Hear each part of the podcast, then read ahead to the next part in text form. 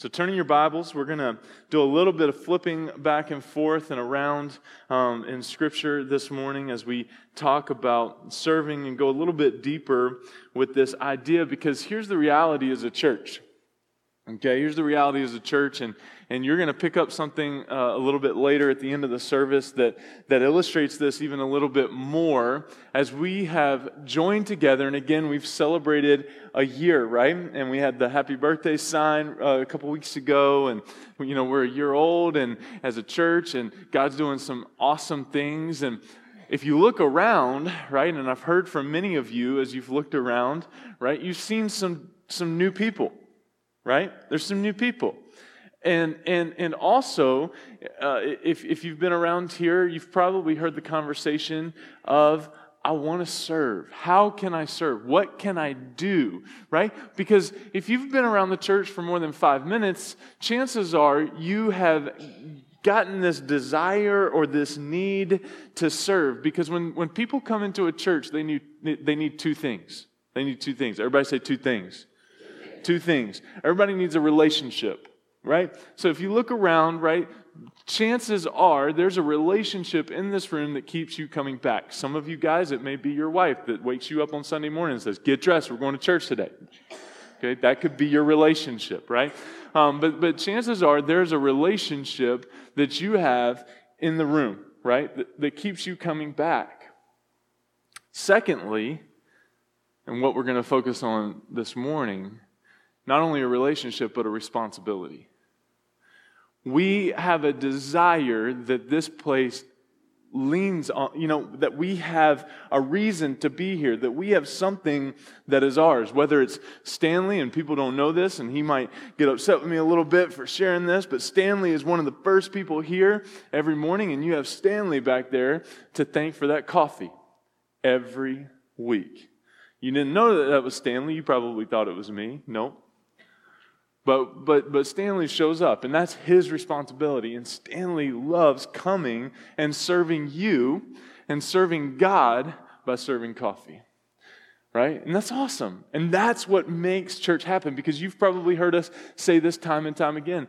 The body is most effective when the body's ministering to the body.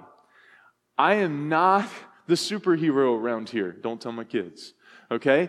I'm, I'm, I'm not the be all end all at Summit. Praise God. The best things that are happening at Summit Church right now are the things I don't have a clue about. But God's just using you to serve the body. The body's most effective when the body's ministering to the body. We had a big day in our house yesterday. Um, our two older girls, Bria and Micah, 10 and 9 years old, some of you parents will be able to identify with this.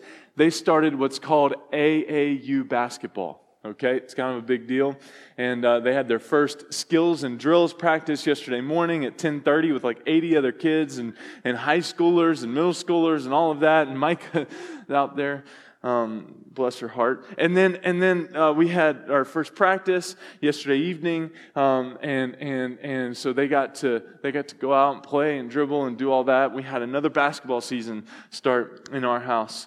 And you know, as I was thinking, as I was watching them yesterday morning, um, and their skills and drills, it was hard for me right? Some of you former athletes might be able to identify with this. It was hard for me to watch them and get out there and do their drills and all that stuff. Can anybody guess why? I heard somebody mumble it. Why? Why was it hard for me to, to watch, to spectate? Because I wanted to be out there, right? I wanted to show those young men how it was to really put. No, I'm just kidding. Anyway, um, I wanted to be out there, back brace and all. I wanted to be out there playing and not standing on the sidelines, leaning toward against the wall, praying to God for, to take me out of my pain. Um, and, uh, and I wanted to be out there. The reason is that no matter how good it is to be a spectator of something, it's much greater to be a participant.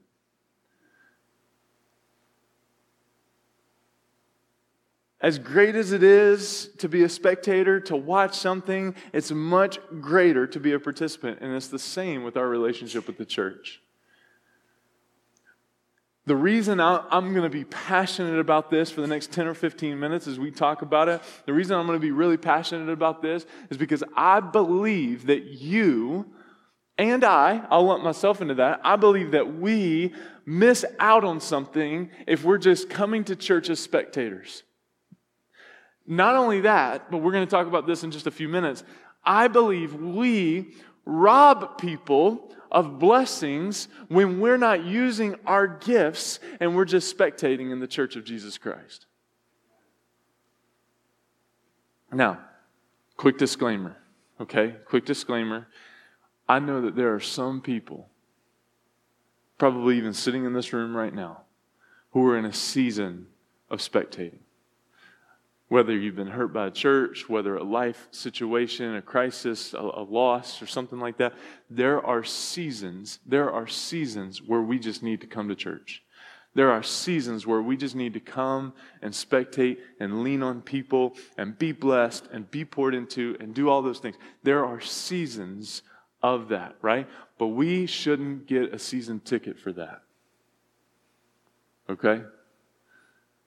John chapter 4, we talked about this passage a few weeks ago, but we didn't talk about this section. In John chapter 4, verses 31 through 34, meanwhile, the disciples were urging him, being Jesus, saying, Rabbi, eat, right? Because he hadn't eaten. And here he's working with a Samaritan woman. And, and you can go back a couple weeks ago and see it was when we talked about um, um, um, the forgiveness uh, passage from the Lord's Prayer. And, and, and so he'd been doing that. And then he said to them, I have food to eat that you don't even know about. Verse 33 So the disciples said to one another, Has anyone brought him something to eat? That this didn't make sense to them. They didn't understand what he was saying to them. And so in verse 34, Jesus said to them, and I want you to get this two things. My food is to do, everybody say, do. My food is to do the will of him who sent me and to accomplish, and to accomplish his work. And so Ephesians 5:1 says to imitate Christ therefore as his dear children. And here Jesus set a model for his disciples and then many many years later for us that his work, his food was to do the will of the Father and to accomplish his work. I believe that's a call to contribute and not to consume. That's a call to do, to accomplish. That's a call to contribute, not to consume. And see, we have this nature, this, this, this selfish nature, right? And we have this culture that we live in that's like Burger King. Have it your way. And so when we've coined this this term over the last few years, and, and, and I'm not sure really when it started, but I would probably guess in the last 20 years, we in the church have coined this term called church shopping. Right? Church shopping. And if you've ever had to be church shopping, it's, it's difficult, right? But we, we look for a church like we order a hamburger from Burger King. Hold the pickle, hold the lettuce special, you know, uh, do, do this, do that, right? Because I can have it my way. And here are some of the things we look for, right? Here are some of the things we looked for. A comedian uh, uh, said this, and, and I thought it was perfect when we're talking about church shopping, right? We look for quality, value, style, service, selection, convenience, savings, performance, experience, low rates, friendly service, name brands, easy terms, affordable prices, money back guarantee. If you don't like the service, we'll give you your tithe back. I'm quoting here, that's not true. Okay, free installation, free admission, free appraisal, free alterations, free delivery, free estimates, free home trial, free parking, no cash, no problem, no kidding, no fuss, no must, no risk, no obligation, no red tape, no down payment, no entry fee, no hidden charges, no purchase necessary. No one will call on you, no payments or interest until September. Uh, don't forget to pick up your free gift in the, in the Welcome Center, a classic, deluxe, custom designer, luxury, prestige, high quality, premium, one of a kind pencil holder. Yours for the asking, no purchase necessary our way of saying thank you. One of my biggest struggles as a pastor over the last eight years has been, has been the mentality of I'm meeting, I'm looking for a church to meet my needs. I'm looking for a church to meet my needs. And, and there, are a couple, there are a couple issues with that that we've got to come to grips with before we continue in Scripture. Number one, this isn't about you. This is church isn't about you. Rick Warren in the Purpose Driven Life, the first line of the book is church is not about you. It's not about you. It's not about you. It, when, we're, when we're thinking about music, when we're thinking about messages, when we're thinking about services, when we're thinking about children's classes, when we're thinking about, you know, what we're going to teach and what we're going to preach and what we're going to sing, it's all about the thing that we think about is an audience of one, the glory of God. And is God's name lifted up in this place and glorified? Not that you're happy, but the glory of God. So that's issue number one. The second issue I have with this mentality, right? The finding, I'm going to find the church. I'm going to find the church. I'm going to go find the church that meets my needs. If it's not in the church that you're in, maybe that's God calling you to make it that way. Maybe God's given you a passion. Maybe, maybe God's given you a, a white hot passion, a burden, a brokenness for something, for a ministry that's not existent now, but is possible through you, through the call of God on your life. And I've been in conversations over coffee, over dinner, in our lobby, where someone said, Hey, you know, we're not going to see you anymore. I need to go find this ministry. And I've looked back at them and said, Well, have you ever thought that maybe God's calling you to start that here? And to bloom where you're planted and to and to and to and to, to do that here. Oh no, no, no. I could never, I could never do that. Why not? Why not? And so, and so we've got to move away from this church to meet my needs because, again, we're not spiritual consumers. It's not about us. We are spiritual contributors. The church does not exist for us. We are the church and we exist for the world. Second Corinthians chapter 5, verse 20. I love how it says, now Paul says there, therefore, we are ambassadors for Christ, God making his appeal to the world through us. God making his appeal to the world through us. We are the church and we exist for the world. We exist for the world.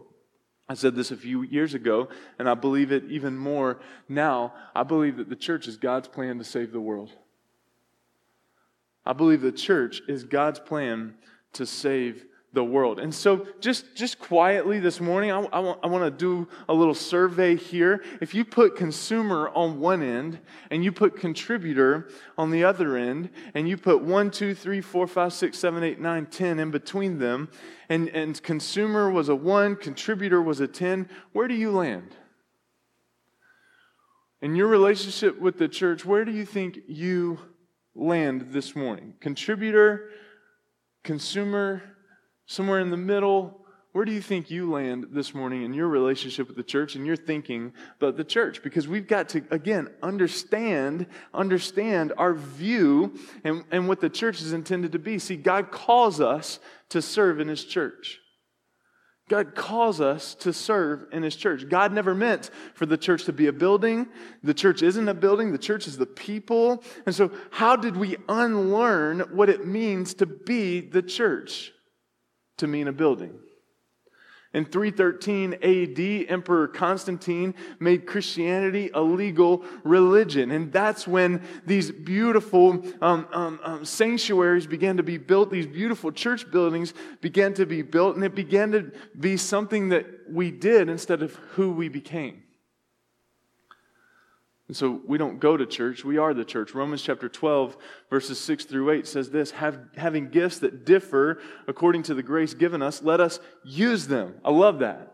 I love how Paul tells the church in Rome, we've got these gifts. They're all different according to the grace given to us. Let us use them. If, if prophecy in proportion to our faith, if service in, in our serving, the one who teaches and is teaching, the one who exhorts in his exhortation, the one who contributes in generosity, the one who leads with zeal, the one who does acts of mercy with cheerfulness. Here we see serving, teaching, encouragement, giving, leading, kindness, prophecy. If you're part of this family this morning, especially if you're a member of Summit this morning, and we talk about this in our membership class, God has called you to something. God has something for you to do. God has a place to use your gifts. God calls us to serve as His church. In Matthew 5 14 through 16, you're the light of the world. A city set on a hill cannot be hidden. Nor do people light a lamp and put it under a basket, but on a stand, and it gives light to all in the house. In the same way, let your light shine before others, so that they may see your good works and give glory to your Father who is in heaven. Let me say this.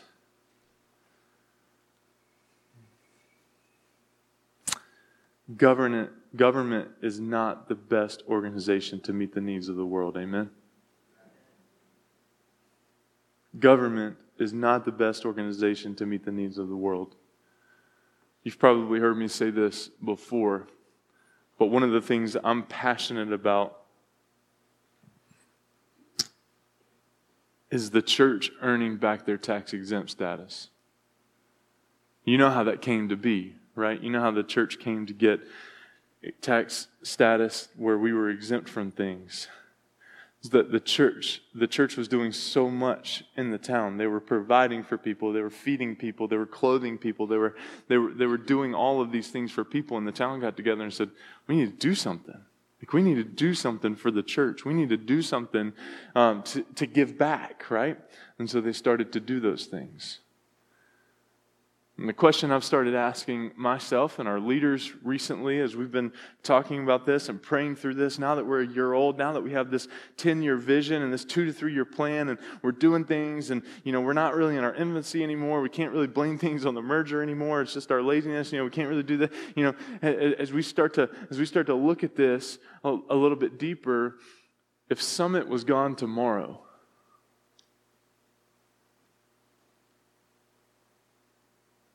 Does the town miss us? If Summit's gone tomorrow, does Gorham miss us? Does the food pantry miss us? Does the school system miss us? Does Scarborough miss us? Does Greater Portland, does this community right here, these, these 15, 16 houses on Tamarack Lane, do they, do they miss us other than the once a year trunk or treat where we stuff their kids full of candy and then send them home? That's fun. Do they miss us? Do they miss us?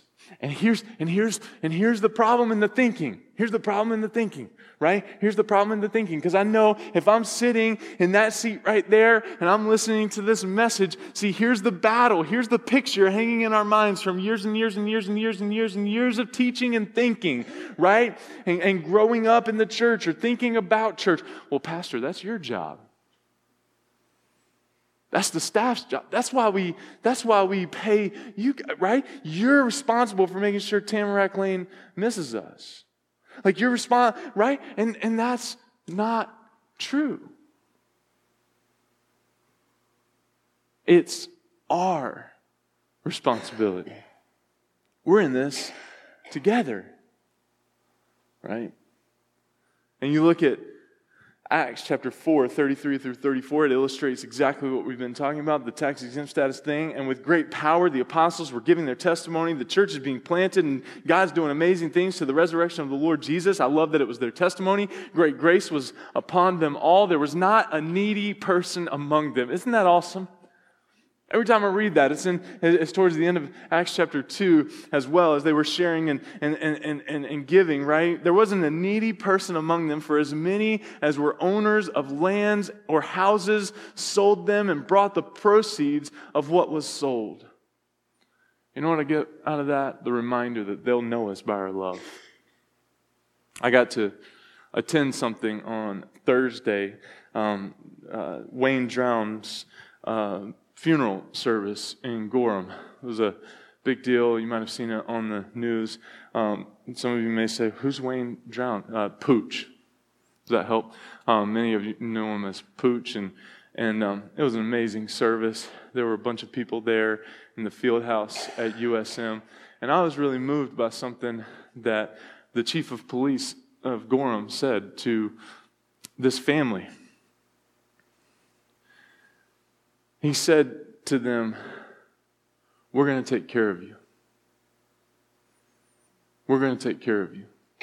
Don't be surprised if someone stops by your house unannounced for breakfast.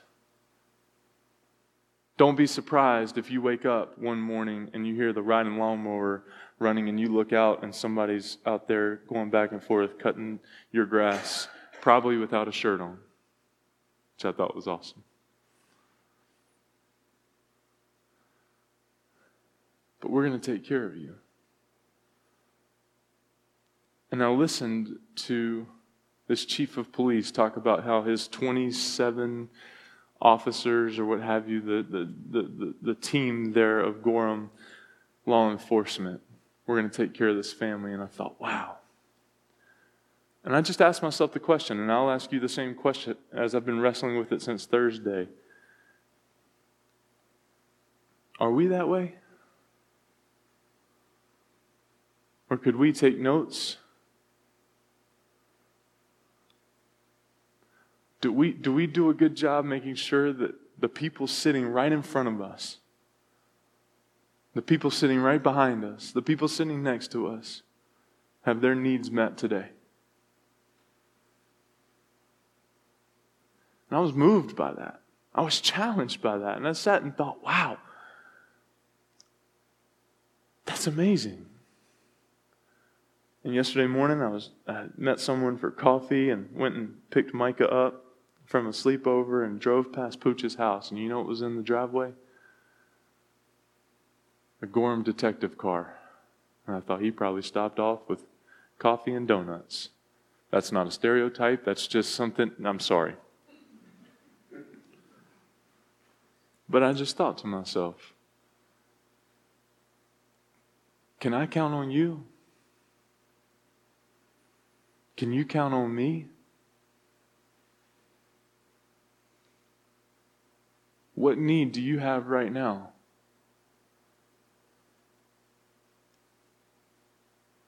That's not being met. And can you count on the people around you that if you share it, which that's a whole nother message, right? That's a whole nother message. I was reading something uh, recently where this, that, that someone just got fed up, right? Because he came to church every Sunday morning and he screwed the happy face on right? So he didn't let anyone into his needs, right? And so many of us do that, right? And, we, and so we hold, we're holding people at arm's length and we're not showing them our needs, right? But if someone is aware that there's a need, can they count on you? Can they count on me? There's three, there's three attributes that we see Jesus model in Scripture of a servant that's put before us. And the first one is this. I want to share these and then we're going to pray. Number one, humility. If we are going to be servants, right? If we're going to serve the body of Christ, if we're going to serve each other, number one attribute that we have to carry, that we see Jesus modeled, that we see modeled all throughout the early church, is humility. Philippians chapter 2, verses 3 and 4 do nothing from selfish ambition or conceit, but in humility count others more significant than yourselves. Let each of you look not only to his own interests, but also to the interests of others. Do nothing from selfish ambition or conceit, but in humility count others more significant than yourselves. We had someone um, that was a part of our church for years and years. He was actually part of the search committee that brought me to Maine eight years ago. His name's Ken Smith. And I love telling the story and thinking about the story of Ken Smith. Because one of the things that that Ken loved to talk about within our church was how much he hated our music. Anita knows, right? Ken would walk in and, and Sunday after Sunday, and I think he was real honest with the worship team, if I remember right, and, and, and would just say, you know what, I do not care for our music, but you know what, it's not for me, and it's not about me. Because there are younger people that are sitting over here, because we had the navigator folks that would come and sit right here, and we had youth that would be over here, and all of that. He said there were younger folks that that music is reaching and that they're finding Christ in that music and all of that. And so, you know what? If God's using it, then let me get out of the way. And I just thought, and he, as he shared that in meeting after meeting, and every time he started to share it, I would cringe because I just thought, oh no, the worship team's going to get their feelings hurt, and oh, this is going to be a thing, right? This is going to be a thing. And so every time he would start to share it, I would cringe, but he would share it in just such a humble way. You know what? I don't care for our music, but it's not for me. And all week I can listen to Bill and Gloria Gaither, and I can listen to this, and I can listen to that. And hey, Russ and I do the same thing, right? We love us some Bill and Gloria. Um, and, and, and, and, and, you know, I can do that all throughout the week. But when it comes to this, this isn't for me, this isn't about me. And so I can embrace it and enjoy it because others are being ministered through it. I thought, wow. And so the first attribute, if we're going to be a servant, is humility. The second one, the second one is joy. Again, we can look at the same illustration, we can look at the same passage and talk about joy. A servant should have joy when they're serving. Serving is uh, kind of worthless if, if the attitude of the one doing the serving is one of grumbling and frustration, but we should serve with a joyful spirit because it's truly a joy to be able to be used by God. So we've got humility, we've got joy, and then lastly, lastly, and we, we, we, we ought to really be challenged by this one this morning. Not only uh, uh, humility, not only joy, but our best. Our best. Our best. If we're doing it for God, it ought to be our best. It ought to be our best. It ought to be our best. A servant should also serve with diligence and hard work. When we serve, we should always do our best because we're not doing it for people to be noticed. We're doing it for the Lord. Colossians 3:17. I went to a high school. It was a Christian high school. This was our this was our verse for our whole high school. So we we, we quoted it every day, every morning before we before we opened in prayer. And whatever you do in word or deed, do all do everything in the name of the Lord Jesus, giving thanks to God the Father through him. You skip down a couple verses, verses 23 and 24. Whatever you do, work heartily as for the Lord and not for men, knowing that from the Lord you will receive the inheritance as your reward. You are serving the Lord Christ. May we not be okay with mediocre. May we strive for excellence. See, I see a church where people give more than they receive where people serve more than they've been served, where people love more than they've been loved, passionate about reaching the next generation, that don't judge those without Christ, but love them into the family of God. Because how can we expect people without Christ to live according to Christ? That's oh, backwards. Where everyone uses their gifts in the church to equip the body of Christ. And they use their gifts as the church to be the light of the world.